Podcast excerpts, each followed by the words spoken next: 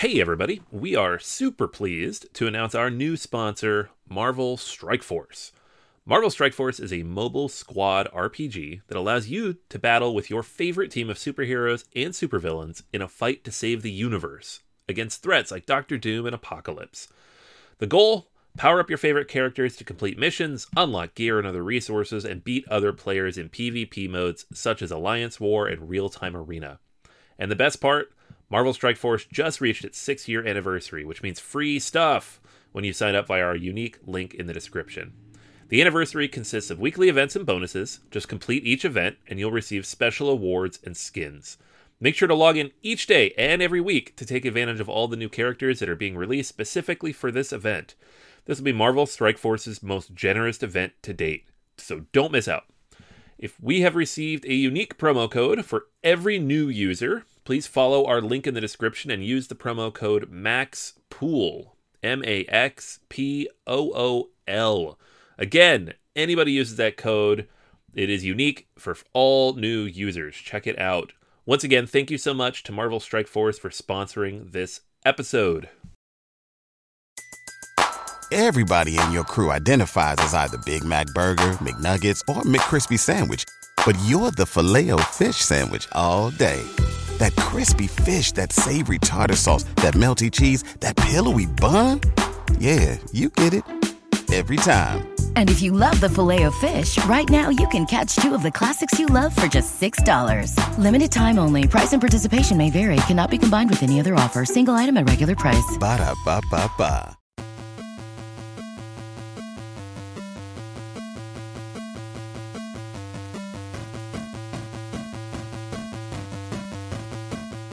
Welcome to Board Gamers Anonymous, episode 65. This week, our feature How To Gaming Groups. We'll also talk about the Palaces of Carrara, 12 Realms, Cash and Guns, Gloom, Fairy Tale, and 504.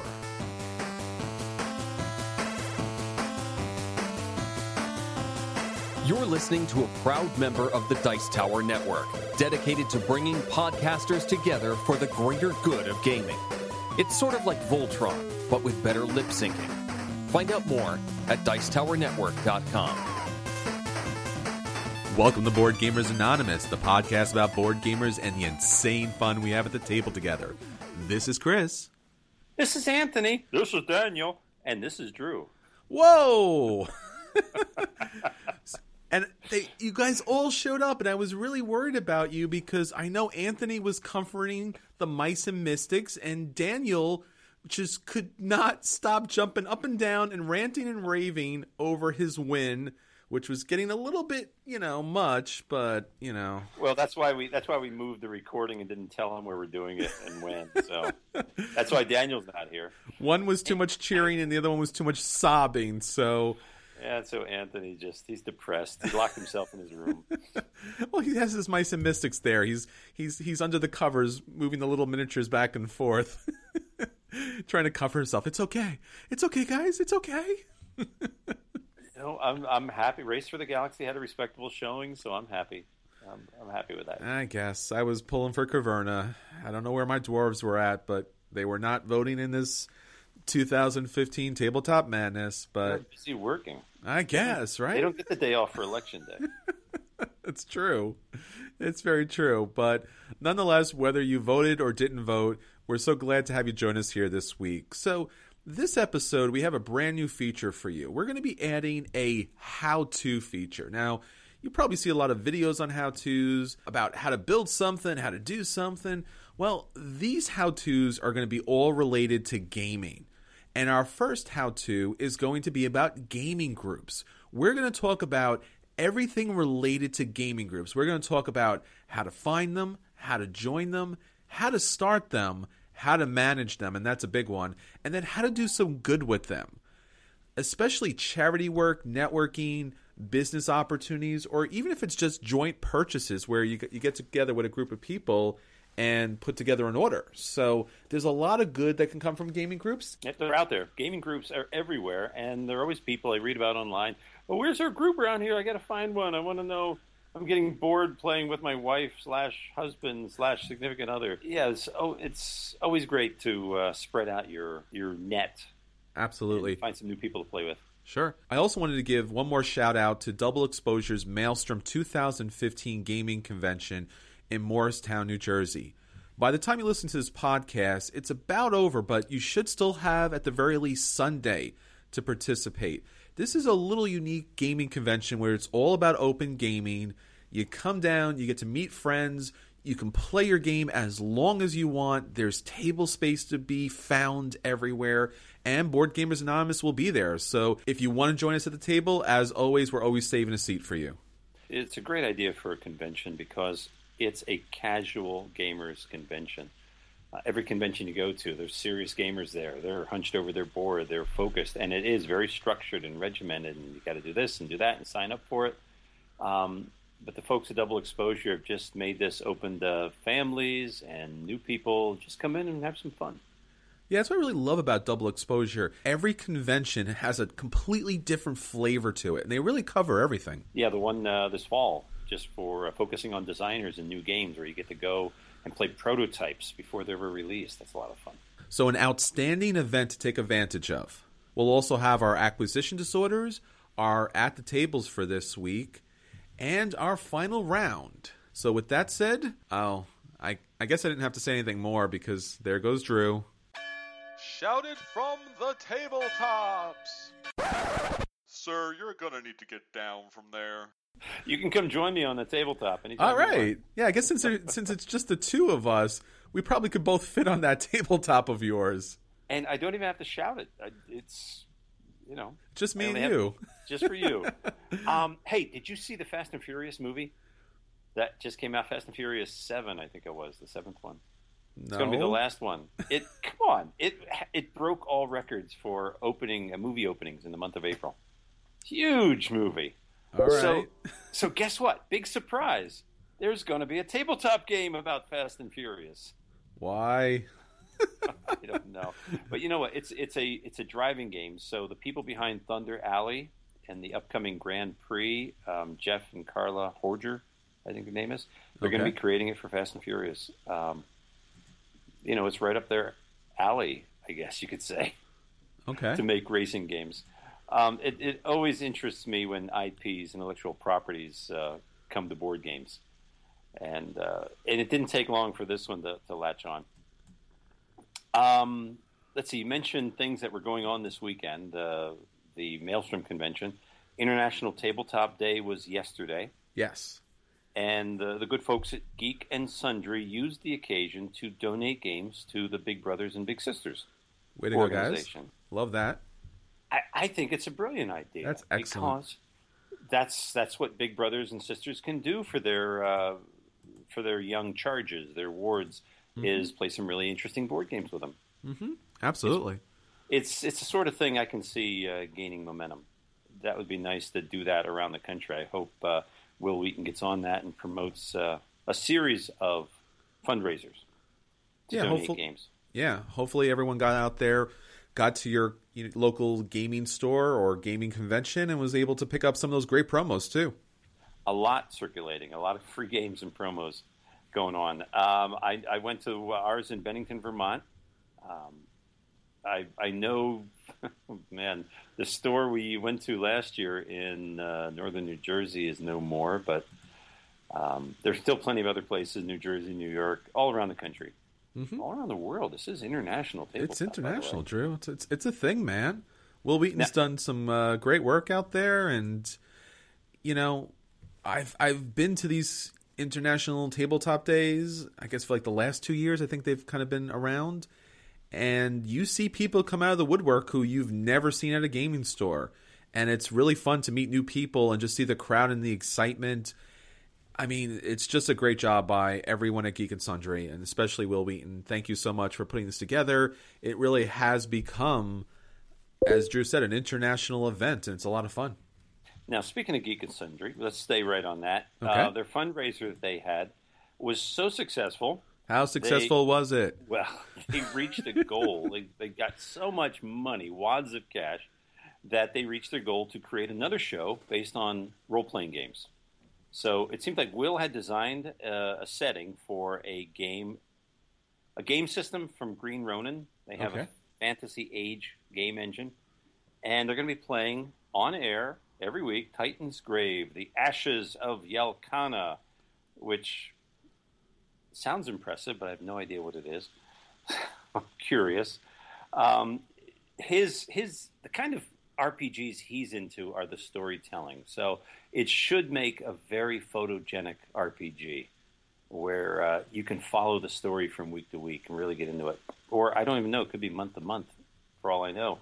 Um, it does start June. Excuse me.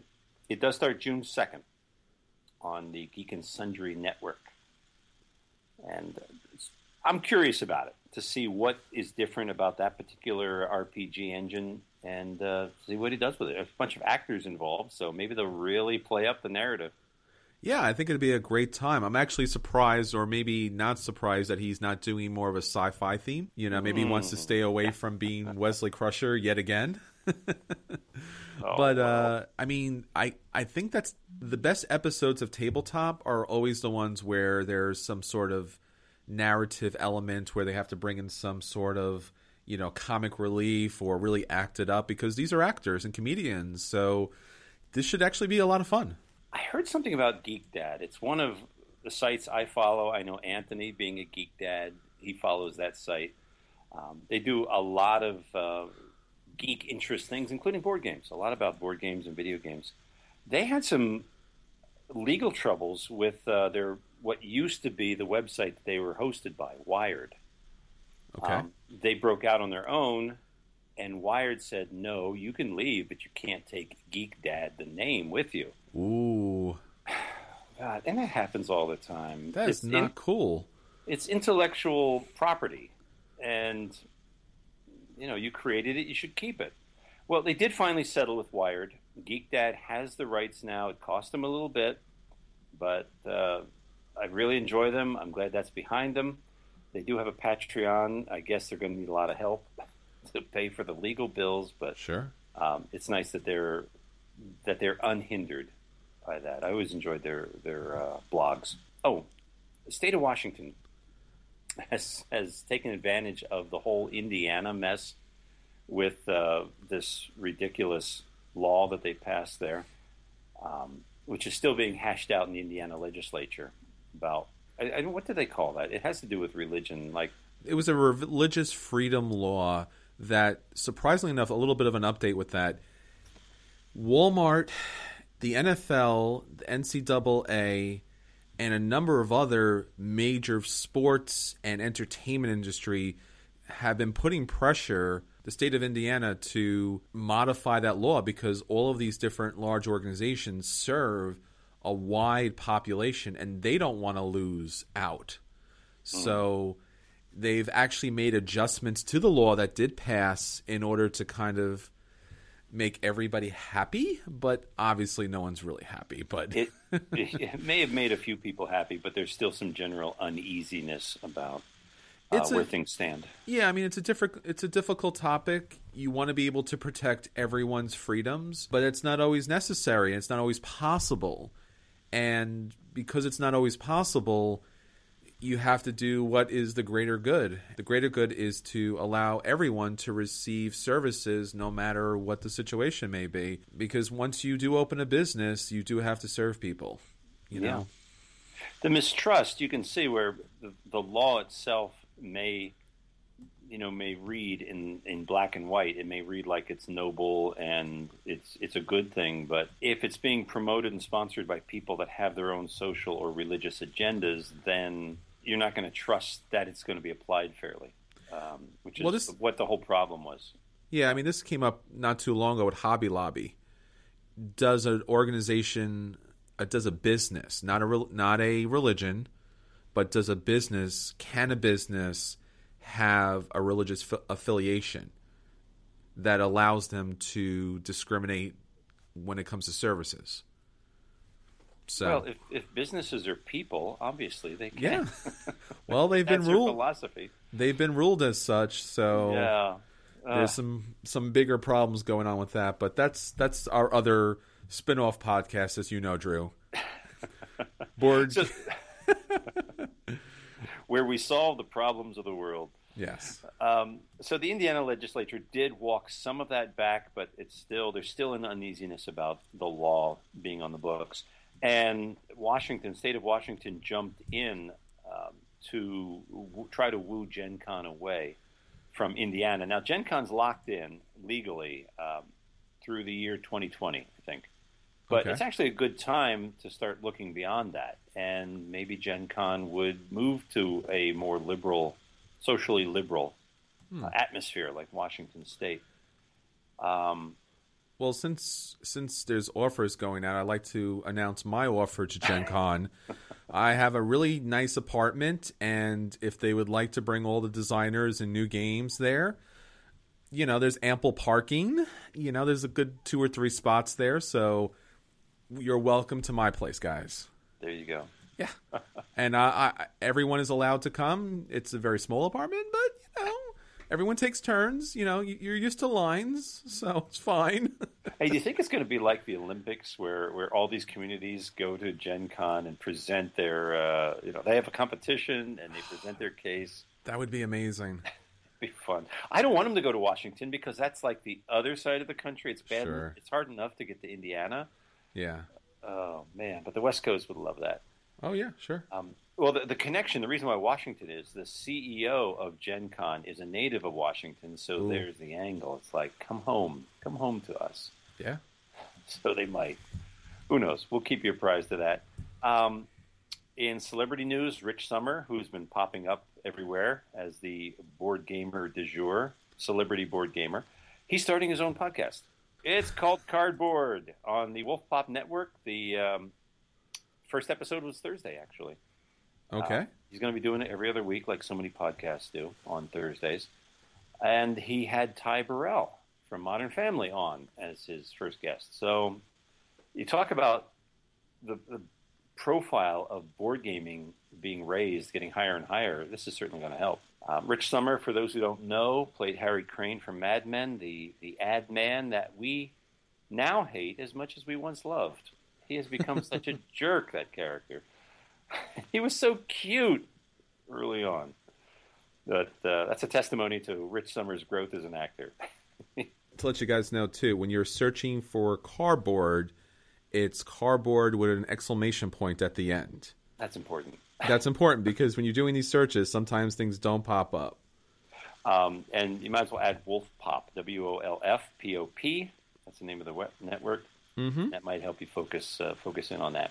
Yeah, and it's it's very gateway kind of games. His if that's your thing, check it out, man. They're accessible. You know, there's always a, there's a lot of talk this past year on even on Board Game Geek about introducing new people. The, Yes. We want to make this hobby accessible to more and more people. Well, tell your your newbie friends about this show. It is a great introduction. Great way. Well, we're glad to uh, you know welcome Rich to the next level, you know, of stardom as we all have, and being big famous people that we are. So, uh, welcome to the big leagues, Mister Sommer. You know, And and if uh, you want to come on our show, uh, I'm sure you'll get a nice big bump, a bounce uh, from your appearance here. Okay, are we done sucking up now? No, I'm not sucking up at all. I, I think it's I think it's a great step that he's finally making in his career to get to the big leagues. You know, he was just doing Mad Men, which is a nice little show, but now he's doing a board game podcast. And honestly, that's, you know, first you get the board game podcast, and then you get the money, and then you get the power. We all know this. That's the way it works. Look out! Look out, Tom Vasel Look out. I mean, he's coming up behind you. um, you know, the, the there's another next big thing on the horizon. Okay. and it goes by the initials IDW. We all know them as a big, you know, comic book publisher. They're an entertainment behemoth. They're they're getting heavily into board games now by snapping up all sorts of intellectual property. They're also positioning themselves uh, organizationally to be a publicly traded company. I did not catch what exchange they're going to be on, whether it's the New York Stock Exchange or Nasdaq or whatever, but uh, they want to be in with the big boys. I guess they want Okay. to be the next Hasbro or the next Marvel. It's incredible growth in sales in the last few years too. It's uh, a, a conglomerate, would you call it? There's like eight different companies Okay. all under one roof, um, and they're all growing. So keep an eye on IDW. They, they keep popping up in the news, in gaming news all the time. They could be a rival to Hasbro because they've branched out quite a bit. And finally, you got to know about the Settlers of Brooklyn. It's a thing. Brooklyn. YouTube, search the Settlers of Brooklyn. It's a riot. That's all I'm going to say about it. Um, so I know you you uh, took me up on that and checked it out. I I did like that very much. It's one of those things where it's not just a Brooklyn thing if you don't know about Brooklyn. It's it's more along the lines of a hipster thing. So I I think while it is the settlers of Brooklyn, it's still nonetheless more about hipsters. So if having a good joke at hipsters' expense is something that's interesting for you, I think this is really worth your while. Almost all of us. Come on, every every geek on the planet enjoys a good joke about hipsters. So, uh, and that is the news from the tabletop. Back All to you. Chris. Well, Drew, I you know I doubted you before, but this position that you know from the tabletop is actually pretty nice. I see why you come up here so often. You can see all from up here. I can see all the games. They're so beautiful. You can see what everybody's doing from up here.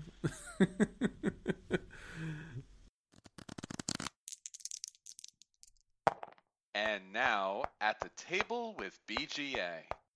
Chris, what has been hitting your table? Drew, so many games have been hitting my table that the table's starting to worry me that it's, it's eventually going to fall, but that's always a good thing. You can't keep using that card table anymore. You got to get a real table. Uh, yeah, I mean, if I'm to, you know, shout it from the tabletop, I really do need a sturdier table.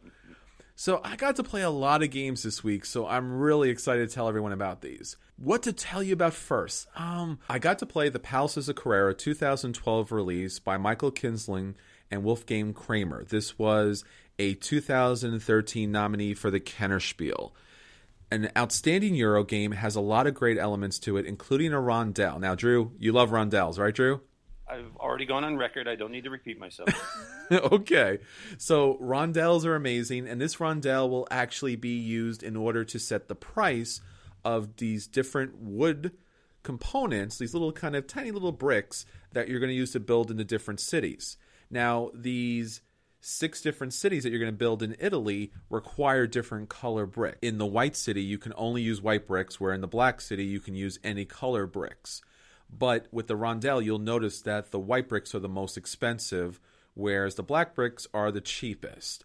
Now, each city has a different requirement, and what you're going to be doing is you're going to be picking up tiles and building them based upon what the requirement is on the number on that little tile. Take a look at where you're going to build it in that city, and then you're going to match up the number of cubes. So if you have a building that requires three cubes, you're gonna you're gonna say, well, you know what? I'm gonna build this in the green city. Well, turns out the green city allows you to use white, yellow, red, and green. So when you build it there, you can put three of any of those colors in order to build that building. What's really interesting about this game is what you're building towards. So you you probably know when it comes to a euro, it's about building buildings, it's about moving cubes, it's about rondelles, and but this game has a unique end mechanic because the final goals that are going to end the game and then score you additional points are random. There's actually a deck of cards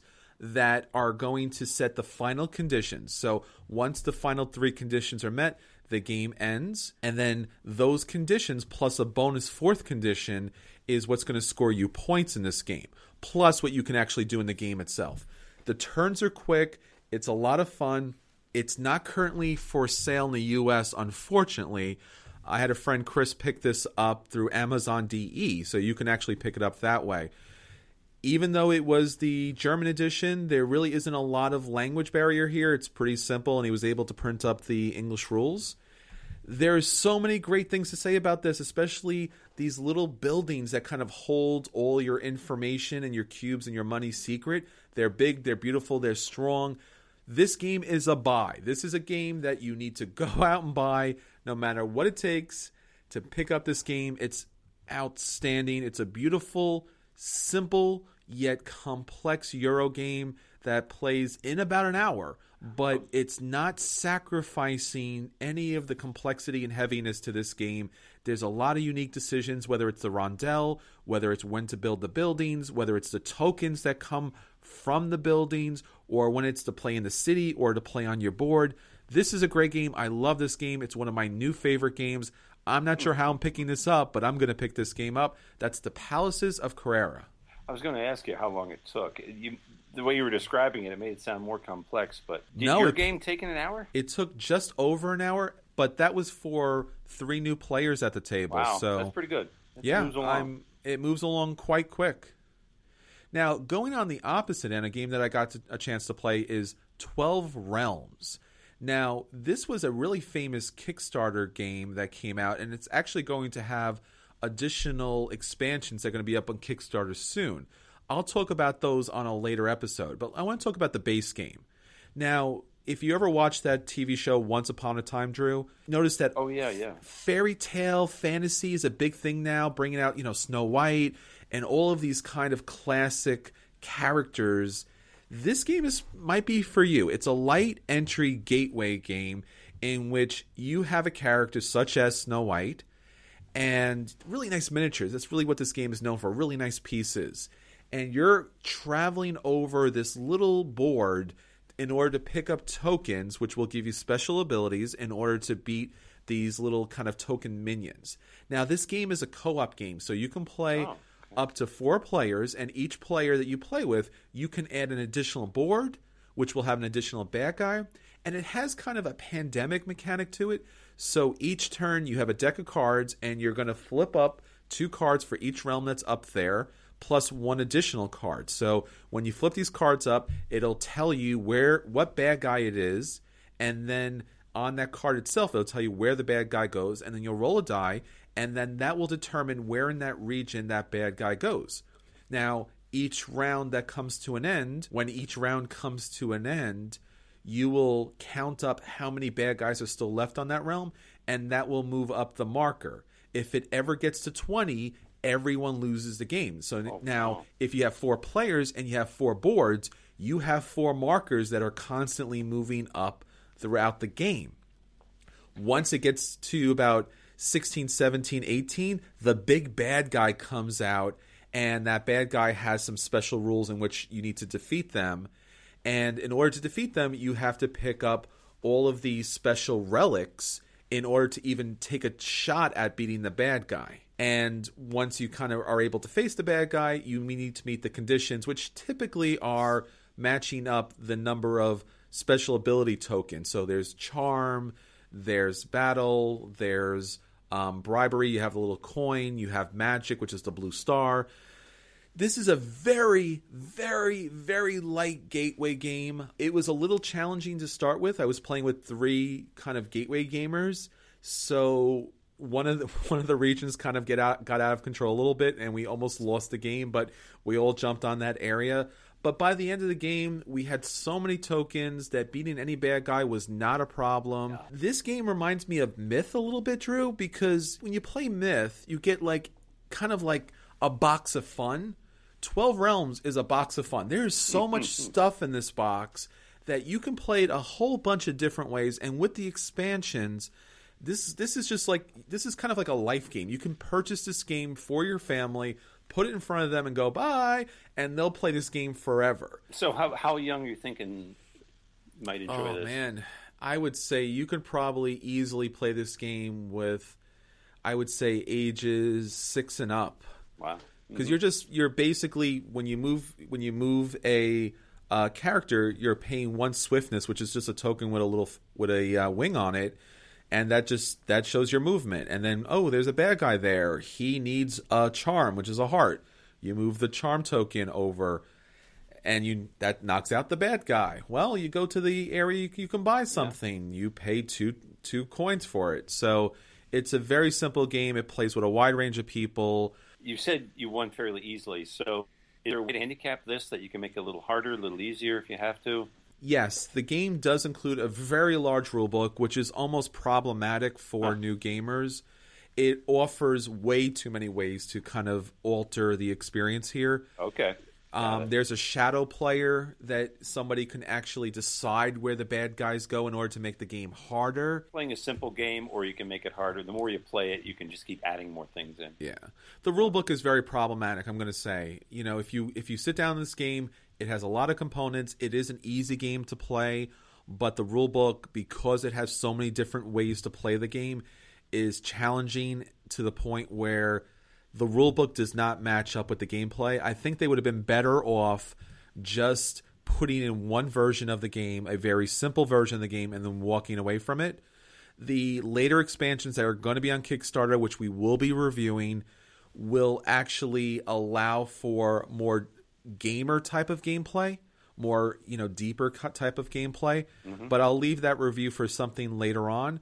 But as far as a good entry gateway game. 12 Realms is a play, but I would say that this is not the type of game you could just hand over to non-gamers and and know that they'll be able to play it correctly.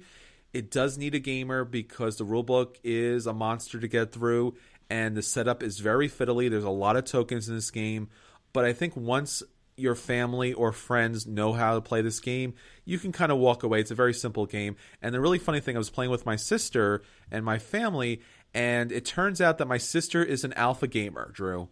It turns out she's an alpha gamer. She never played a co-op game before, and she's like, "I don't want to play a co-op game." I'm like, "No, you'll like it." And then by the end of the game, she was telling everyone what to do, and I was like, "Oh my god, she's an alpha gamer."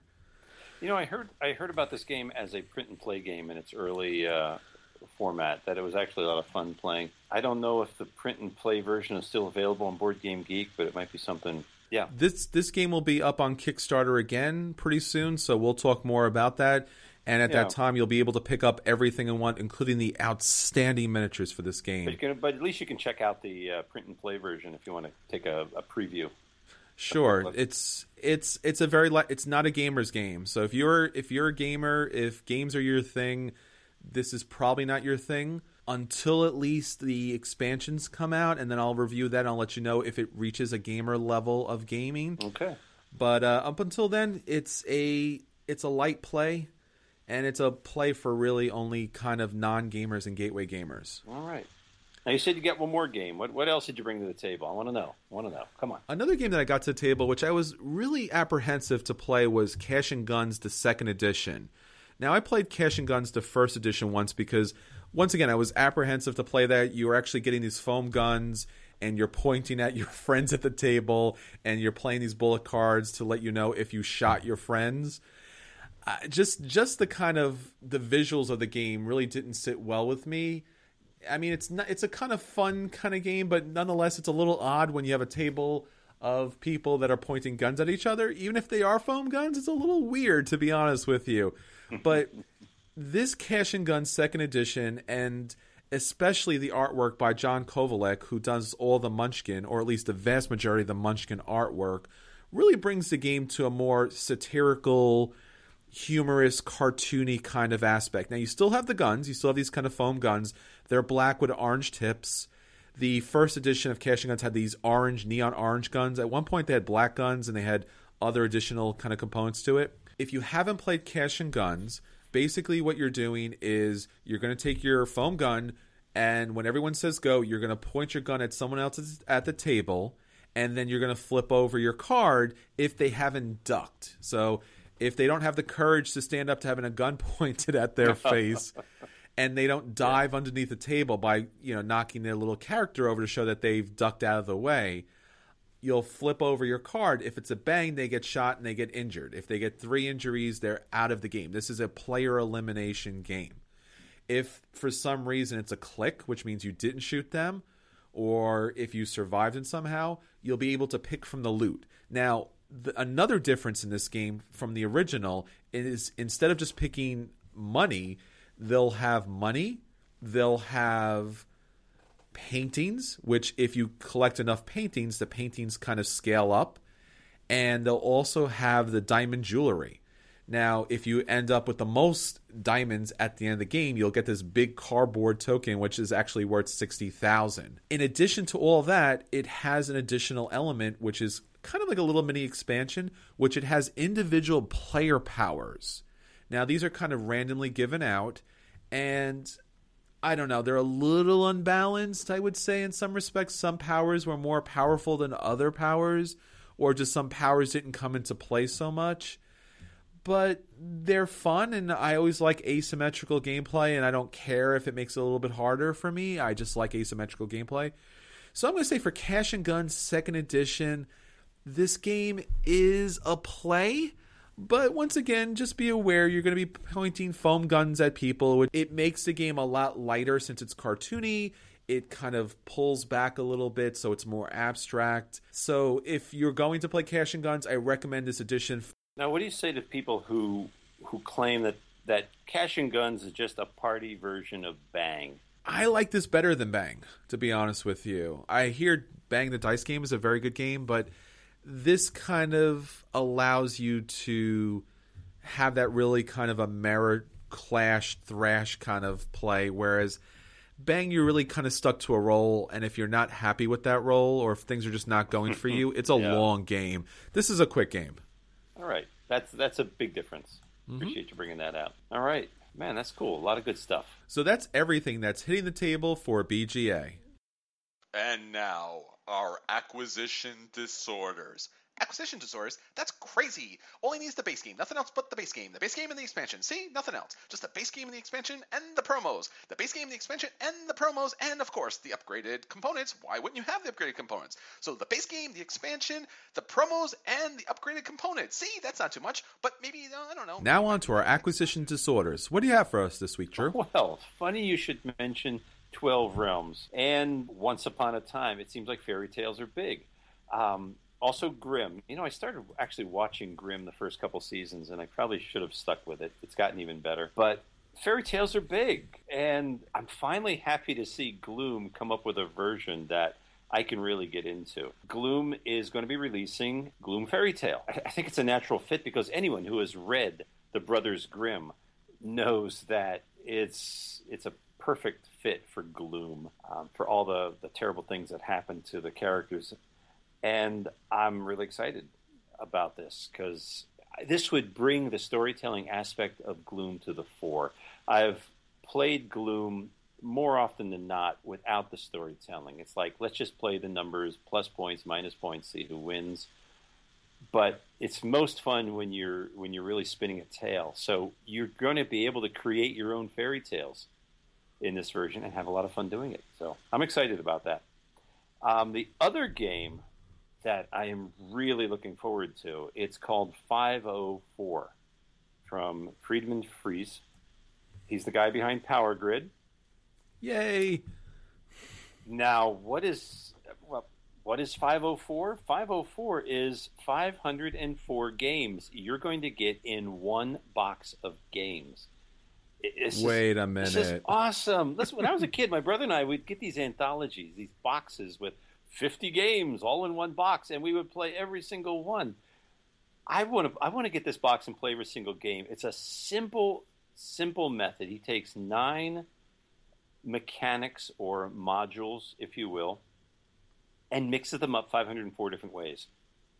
The the nine, I'll, I'll list them real quick: War game, pick up and deliver, production, streets, exploration, racing, majority, add ons, and stocks. Now, they're not just mechanics, but they're sort of um, features of gameplay. And by mixing them up in different ways, it creates a different game each time. You can pick a three digit number, and the order of that number matters. The first two digits will be the basic game, the, the two basic mechanics, and the third will be a feature of the game. Um, so it the order the order does matter. The um, the website I was reading gave some examples of it. I'm not going to get into it right now. I'm, there are too many examples, but you can imagine taking a war game and combining it with a pick up and deliver game, where, well, you can just imagine um, messengers in time of war. They pick up a message, they have to deliver it to someone else while someone's shooting at you. I love the concept. This is like a mashup of all these different mechanics, and I love mashups. You know that. a ra- Do we know? True. Combine war game with any of these. Oh, they were saying one of the examples was racing and exploration. where you start off a racing game with a very small modular map, and then it grows as the race continues. You only discover where you're racing to as the game progresses. It, it's that's It's just yeah. It's just like any old classic kind of video game where the horizon was always loading as you were driving. Yeah, actually, that's that's brilliant. That's I never thought of that. Um, so it's it's a great way of exploring different kinds of games. I don't know how he's going to pull this off. Just nine different modules, and he says you can put them together any way you want and adjust it. You know, create your own backstory, and go.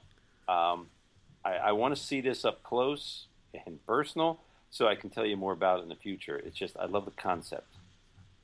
Yeah, I'm a little skeptical about this. I mean, I like the idea of it, but I don't know. It's it seems like a lot of I don't know, random stuff thrown into a box and Some then some games are going to be clunkers, I'm sure. I think the majority I mean, to say that there's 504 games in a box. Yeah. uh, I think that I I don't know. It doesn't seem You got to see how like the it. modules can work together because there's going to be a lot of personalization of it. You know, you're going to have to set some of the terms for how the modules fit and where the game goes from there. Um, I mean, I'll hold my opinion, but I'm not holding out hope for 504 games in a box. I got to be honest, Drew. I think that's, I think that if that's their selling point, I don't know. I'd rather have one good game than 504. Yeah, so so games. I want to explore them all. It's it's exploration, and the whole concept of modules. I think the um, well, the, the designer who's developing the solo play module, that's basically what that is. It's a solo play module that you can drop into a lot of other games and adapt it. I think modules could be the future. Hmm. Who knows? So, Drew, will you play all 504 games? Tell me the price point. I, I can't tell you offhand whether this is going to be a buy or a play, but I will buy the game for you if you if you promise for the listeners that you will play and review all 504 games. you know what? Well, that would make an interesting blog. I think so. You know those those blogs that I'm going to do this every day for a whole year, and then they make a big movie out of it starring Julia Roberts. You know, Oh, jeez, no. 504 the movie. Five- Um, I would. I'm, I tell you, my brother and I would do that. We would buy these anthology games and play every single one and keep track and you know who won more games than the other. I could do that if I found a group that might be willing to experiment and try something new. Yeah, I'd play all 504. I would do it. Dare me to, Chris. Come on, dare me to. I I totally dare you to do it. I don't I don't know if our listeners want to listen to 504 games or okay, I, this one you you move the meeples to the left and the next no, game no, you no. move I- I to the promise, right. I promise. I will give one word reviews for all 504 games. One word. That's all you need. Good, good, Okay. bad, sucks, wonderful, horrible. You know, that's all you need. One word. Okay. But that's not coming out need- till October uh, of this year. So, Drew, should we have an over under on that? oh, which ones are good? Yeah, so Um, like 504. What's the over under You on know, good I, versus I bad? bet there would be 50 games in there. One one out of 10 would be games that you would want to play again. I will I will take the under on that, Drew. Really, you think less than 50? I think definitely less than 50 on that. I don't know. I, I love the concept of, of mixing up some of these, and then two, you know, mixing up two of the, the mechanics and then throwing a third one in as a feature of the game. That would that would be a lot of fun. Anyway, I will tell you more about it when uh, when it's released. Um, that's what I'm looking forward to. Acquisitioning. All right, so that's everything for our acquisition disorders. All 504 of them. You forgot Gloom Fairy Tale 505. 50 505 then. the, the the biggest acquisition disorders we've ever done.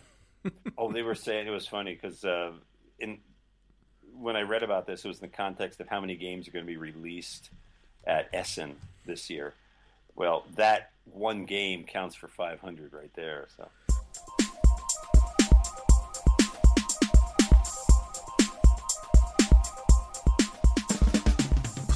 So, our feature this week is how to gaming groups. So, Drew and I actually met in a gaming group, in particular, Staten Island Board Gamers. And one of the really interesting things about joining a gaming group and being part of a gaming group is that you learn so much about the dynamics that go around gaming above and beyond just the actual playing of games.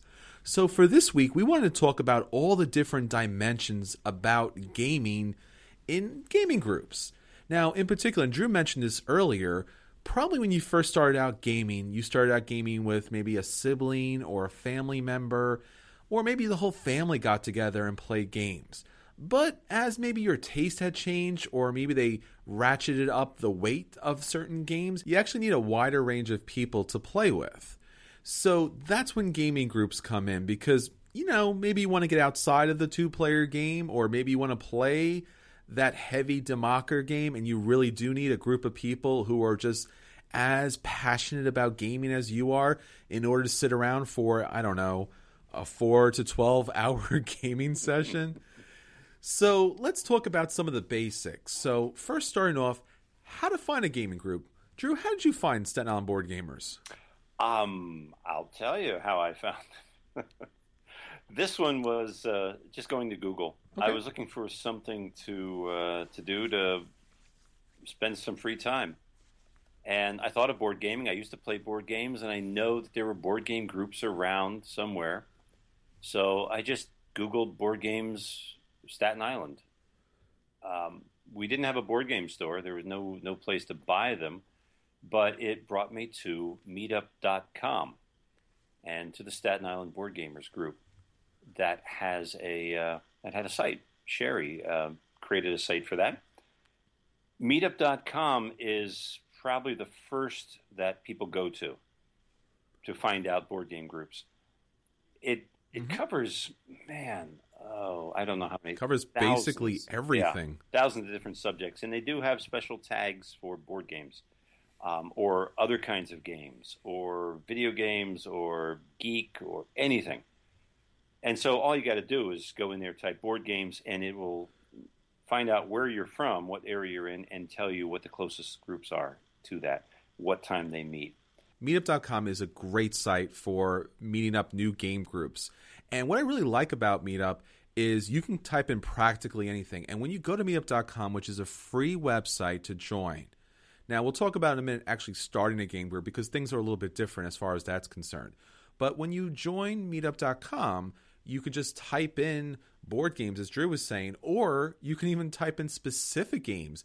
There are board game groups everywhere, but there's also a lot of groups that specialize in one or two games. So if you like Scrabble, there's plenty of Scrabble groups, or if you like certain trick taking games, people there's a group for Catan.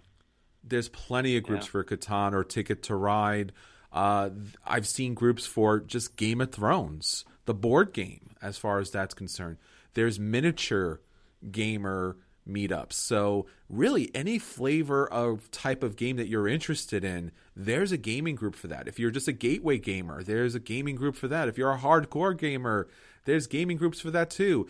And then, even within the meetup groups that are created by people, there's often a number of different types of groups within that. So you could have a meetup group that meets on Saturdays and plays war games, but on Tuesday they play Jenga for some reason. So there's often a lot of different types of groups, even within those groups. The way I found my board gaming groups was actually through a geek group that wasn't specialized for board games, but board gaming became part of the group. And I was like, hey, this is fun. I had no idea that there was board gaming groups. And I searched meetup.com and I found a whole bunch of board gaming groups. And I think I'm a member for about, I don't know, 30 or 40 different board game groups in the area and they're everywhere. They're held in all different places, and it's a lot of fun.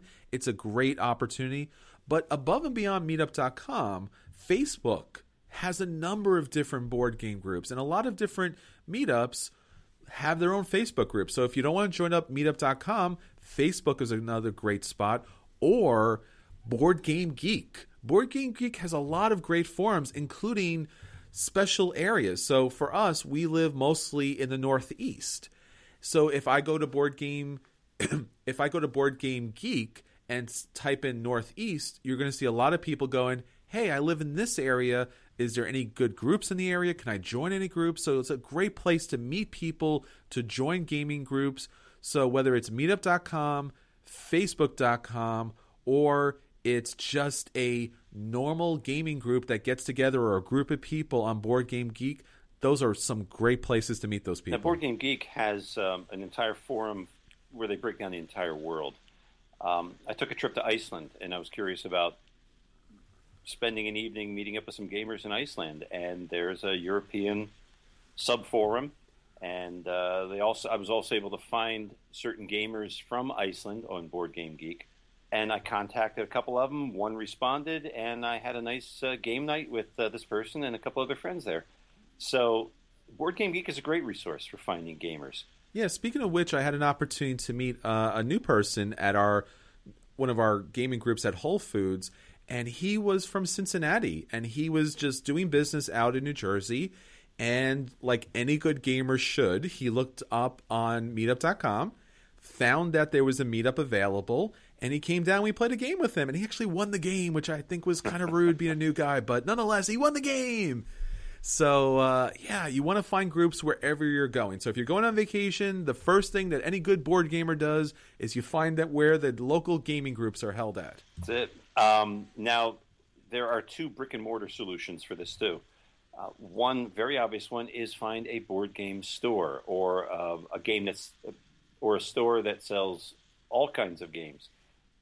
Now the one we have in Bennington when I moved up here, they didn't actually have a group for board gamers, but they have groups for um, Warhammer 40k. They have a group for uh, let's see, what is it, Magic the Gathering and Pokemon, and uh, there's a uh, Dungeons and Dragons group that meets here. So you can go to any board gaming store or any hobby store, even one that sells a variety of uh, things related to the geeks, to the geek hobby they might know of a board game group that meets inside the store. Now, the other thing that is more and more common that you might have in your own town is a board game cafe. That's like built-in group right there. You just walk in and you're going to see people all over the room. The trouble with a board game cafe is usually people go there with their own group. So if, if you if you just walk into a, a cafe, they're all going to have their own groups. You may not be able to find a pickup game, whereas in a board game store, there's always somebody there that will help you, you know, find a game, fit in with a group that's already playing a game. So anyway, do the brick and mortar route. Board game stores, board game cafes. You'll you'll always find groups. So now that you've found these groups, let's talk about how to join that group. Now, meetup.com is pretty simple. Once you set up a profile, you'll be able to click onto that group. Sometimes it's as simple as that one click and you're already RSVP'd for that meetup. Sometimes it's a little bit more work involved where you have to be approved or you have to talk to some people on Facebook or you actually have to go to Board Game Geek and have some conversations or some private mail so that you can kind of negotiate, you know, we'll play here and we'll play this game for this amount of time. But once you kind of settled where you're going to be, or as Drew was saying, if you're going to go show up to a board game store, if you're just going to show up to a location, whether it's kind of an open gaming situation or if it's a specific group location, let's talk a little bit about how to join and meet up with those people there. So, my first tip when you're going to join up with a new group, it's going to be a little intimidating because maybe you don't know these people, you're not bringing somebody with you, and it's a group of people that you're meeting for the first time, so there's always that apprehension. I recommend bringing some games with you. Don't go empty handed, bring something that you think a number of different people could play. I would recommend bringing a nice filler game, maybe something that's a two player game in case it's just you and somebody else there at the start maybe bring love letter you know bring light simple gateway game filler games. So you have an opportunity just to introduce yourself over a quick game that you really don't have to focus in right from the start. And then maybe have you know two or three games that you know very well. So this way when you bring them to the table you can be the teacher. It's always a nice way to kind of introduce yourself to the group by saying hey look at this great game if you're interested in playing it, I know how to play it really well. Let me lead you through that game. Because just like every gamer, there's holes in our kind of knowledge base of all these great games that are out there. no one has played all of the games. So being able to put a game down the table and being able to teach really does raise your reputation amongst a group. And, you know, it's a nice way to kind of, you know, get connected to different groups of people. So you walk in the door, you find the group that's there, you sit down, maybe start some small small talk. Maybe, you know, if you're there a little bit early or if people just are kind of like wandering around, it's not necessarily a bad idea just to open the game and start setting the game up. If it's a game that can play with a large number of people, that's always a good sign. And, you know, as you're, you're laying out all those components, and if especially if it's you know if it's a Ameritrash game with really nice miniatures or the board's really colorful or if it's the new hotness people are going to come over to you. You won't have to kind of chase people down and say hey what's that game? And you're like oh it's blah blah blah. You want to you want to check it out? And they'll sit down and the next thing you know you have three or four players and you're part of the group. How about you drew? Any interesting stories as far as joining groups? Now at some point you're if you're on meetup.com especially. You might read about come join our group. At only five dollars and that covers you for a whole year, or a dollar a night, or there's often money, especially um, board game stores, hobby stores might do this. We're having a special game night, it's five dollars. That's because, well, with Meetup.com, there's an actual expense involved in creating a group on Meetup. So the person who does that, for example, Sherry, who, who started the Staten Island board game group, she paid the money. She put that up, and then every year, Meetup.com wants more money for maintenance of uh, the Meetup group. So it's reasonable to just ask for like five dollars for the whole year. That's fine. That's it's a one-time expense, or maybe a dollar every time you play. It's a nominal fee uh, because Meetup really is an effective tool for bringing people together for a common interest. Not a problem. Uh, when board game stores, hobby stores say it's $5 to participate in our board game night, it will either come back to you in, in one of two ways in store credit or in a, a raffle where one or two uh, people will share in all the money that's collected. They do this because, well, they can't afford to stay in business just by having people come into their store, play a game, and leave without buying it. That's not how board game stores survive as long as they have. So it just makes sense to support your store, and the money always comes back to you one way or another.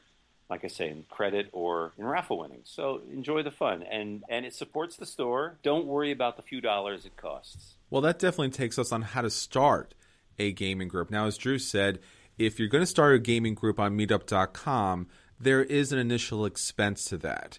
So usually Meetup will give you about a week or two to try out your group and see if you get a couple of people there. But most Meetup groups or most board gaming groups does take a while to kind of get established and get going. For Meetup, there's a fee for every six months that the group is active, and recently they added some additional costs if you have a group over 50 people. But how to start a group can be used through meetup.com can be just a group of people that you get together on Board Game Geek, or can be done for free by setting up a game group on Facebook.com. So you can use the electronic routes, which is usually the best type of routes because it gets a, a wide range of people there. Or you can try some flyers, you know, at local community centers or stores, especially gaming stores. Or, as Drew was saying, you know, if you do have a board game cafe or if you have a board game store, talk to the people there. Ask them if they know of any people who are looking to get a group together. Because since these are social games and since you do need a number of people in order to play them, everyone is always looking for players.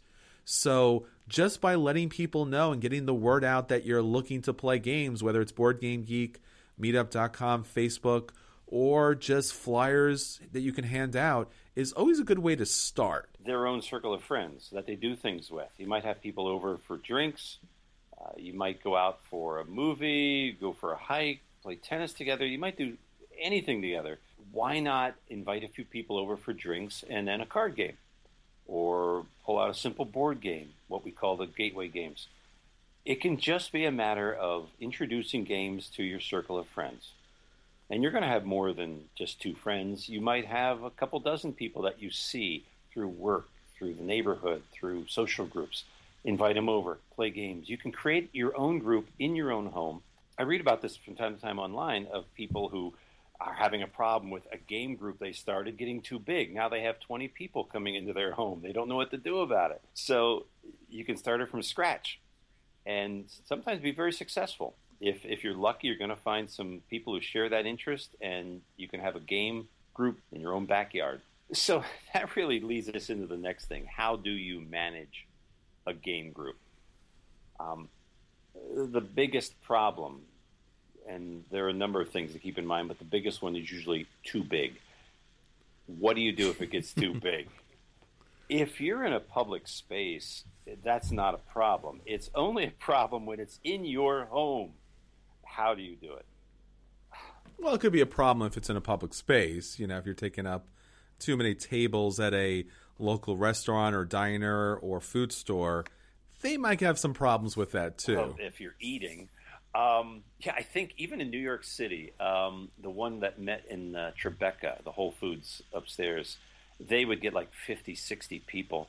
They had to limit it to 40, I think. There was a, a cutoff where they couldn't take up all the tables. It's true in some places it can be so many. In a public restaurant like Panera Bread, as long as you're eating, they, they don't have that much of a problem. You found the group, you got a group of people together, whether you joined them or you started the group yourself. Now you want to have some game nights. How do you go about that? Well, if you're using some sort of source as far as Meetup or Facebook or Board Game Geek or something, you want to announce that you're having this event.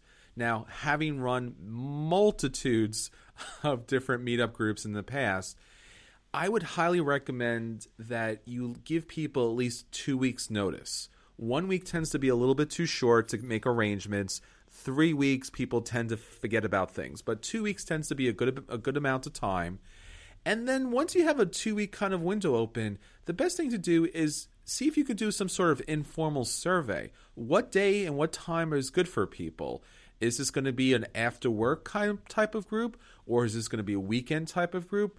Get a sense from some people as far as what time is good for them. Now, you probably are not going to hear back from everybody, or what's most often going to happen is that people are going to have different ideas of what the best day is for them. Now, what you're going to have to end up doing is put a day that has the majority of people that allow you to run games. But as Drew said, if you do have a large number of people, you can always split up into smaller groups. So let's say you have 10 people and then six of the people can meet on this day and the other four, well, they're kind of hit and miss. You can set up a separate day, but the idea is to get the maximum number of people you can at a certain day. Now, as far as locations concerned, there's a number of different places. So, as Drew said, your home, if you have enough space to have people over, that's always a great place because you're not going to get kicked out of there. But uh, if the people are new to you, I wouldn't recommend having your home as the first location because you want to get comfortable with people before you invite them into your house. Now, there are a number of different public locations. So you can try out community centers, you could try out libraries, and you could try out a large number of eating establishments. They have the tables, they have the chairs, and as long as you're eating the food, they're usually good for you to be there as long as you're not taking up too much table space. So, popular places like Starbucks or Panera Bread or supermarkets that have certain cafes in them are usually pretty good spaces. And then once you kind of gotten a solid space and you got a reputation of being very clean, you want to make sure that the space is managed really well. So whatever you do as far as organizing chairs and putting tables together, at the end of the night, put those things back the way you found them. I'm telling you, if you don't do that, no matter how much money you spend at a place, people are going to get really upset with you and not want you to come back. So feel free, as long as the management's okay with moving tables, but once that night's over, put everything back. Now, once you have an ongoing group and you're showing up, let's say, to a public location or to a restaurant or a diner, whatever location that may be, and you start bringing in those large numbers, as Drew was saying, you may want to have a conversation with whoever is in charge and say, look, you know, we're bringing a lot of people in here. Maybe we're an open kind of gaming group, so new people are joining every day. You might be in a situation where you can actually get discounts either from the gaming store or from the restaurant, or they might provide you with some food or some incentives in order for you to stay there. Or they might do some advertising on your behalf. If you're a group that's normally showing up there and you're bringing money into that organization or that establishment, you know, what, is, what does it take for them to post your flyers up there? And that's bringing more people in for you, and that's bringing more money in for them. So it's mutually beneficial. So think about how you can kind of operate from a mutual beneficial position where they're bringing you new members, new revenue sources. Now, once you got that group going, once you got people, once you have your core group together, hopefully you want to do some good with that. Now, a gaming group isn't all just about playing games, although that is the main part of it. You can actually do a lot of good with your gaming group.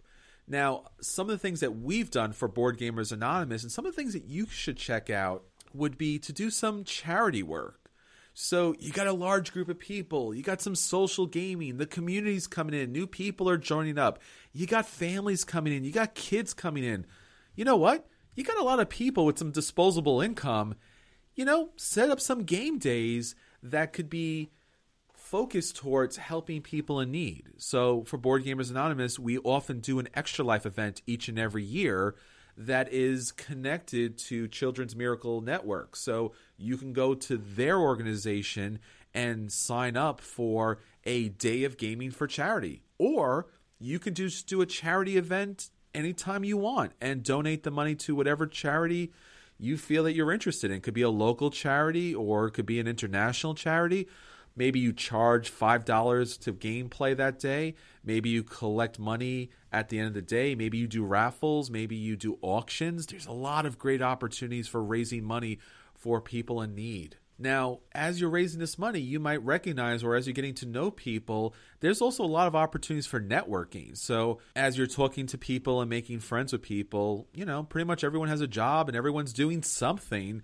So, as you're having those conversations, you might want to have a networking night, or you just might want to talk to people and see what they do for the living.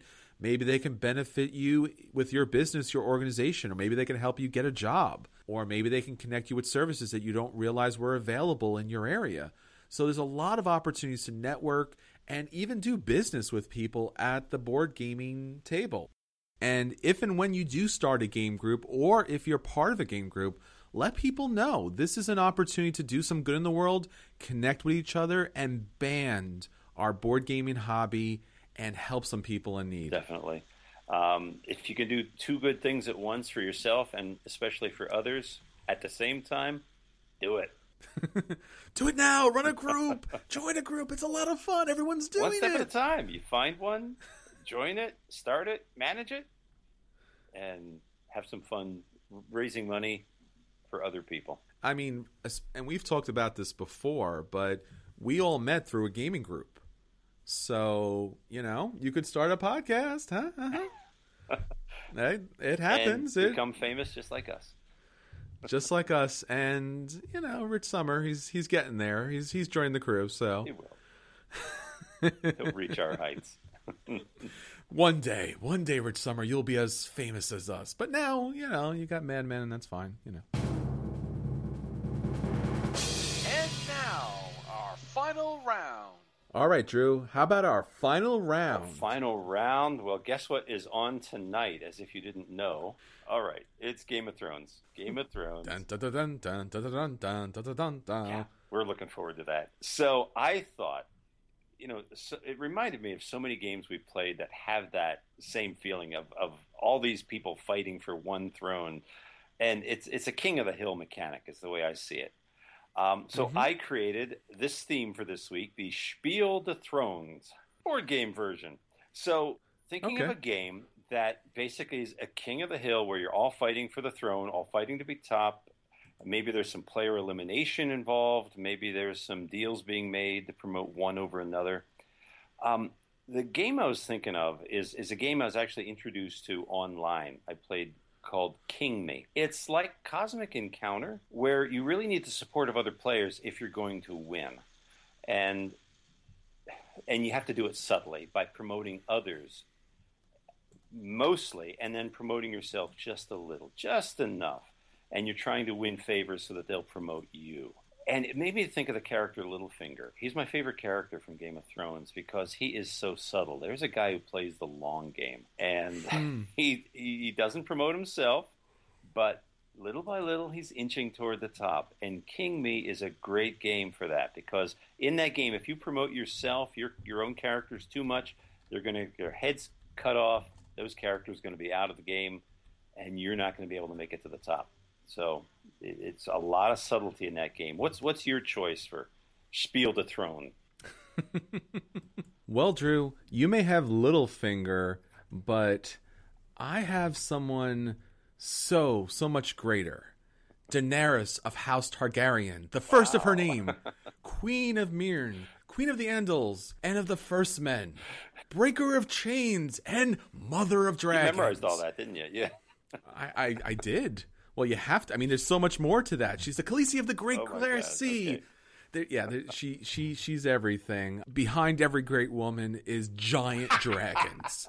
So you know, in order to reach the top, and not necessarily the king of the hill, but the queen of the hill, you want to have these giant dragons. What king of the hill or queen of the hill would not be complete without King of Tokyo or King of New York? Because basically they're the same game because those dragons or the mecha dragon will take you to the top. So if you haven't played this game, it's tremendous fun. It's battling each other out in order to take the main center. So if it's King of Tokyo, you want to take Tokyo. If it's King of New York, you want to take Manhattan. The Muppets did it, so why not? It's just a lot of fun. You're to- you're to- did they defeat Godzilla to?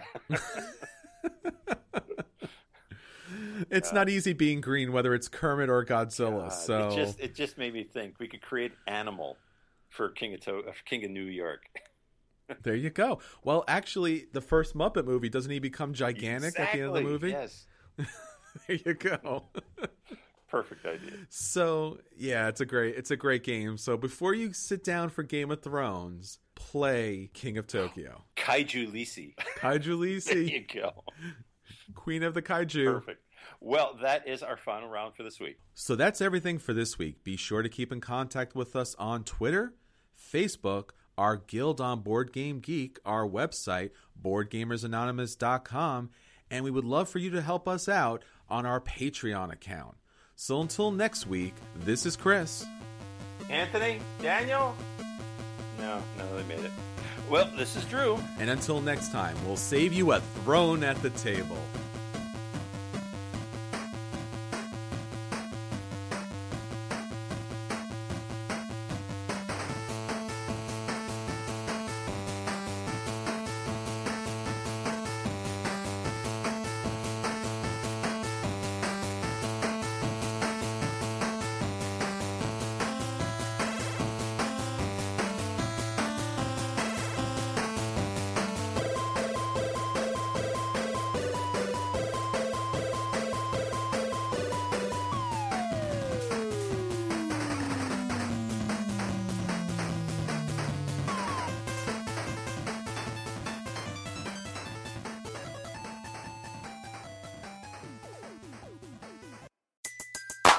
Everybody in your crew identifies as either Big Mac Burger, McNuggets, or McCrispy Sandwich. But you're the filet fish Sandwich all day.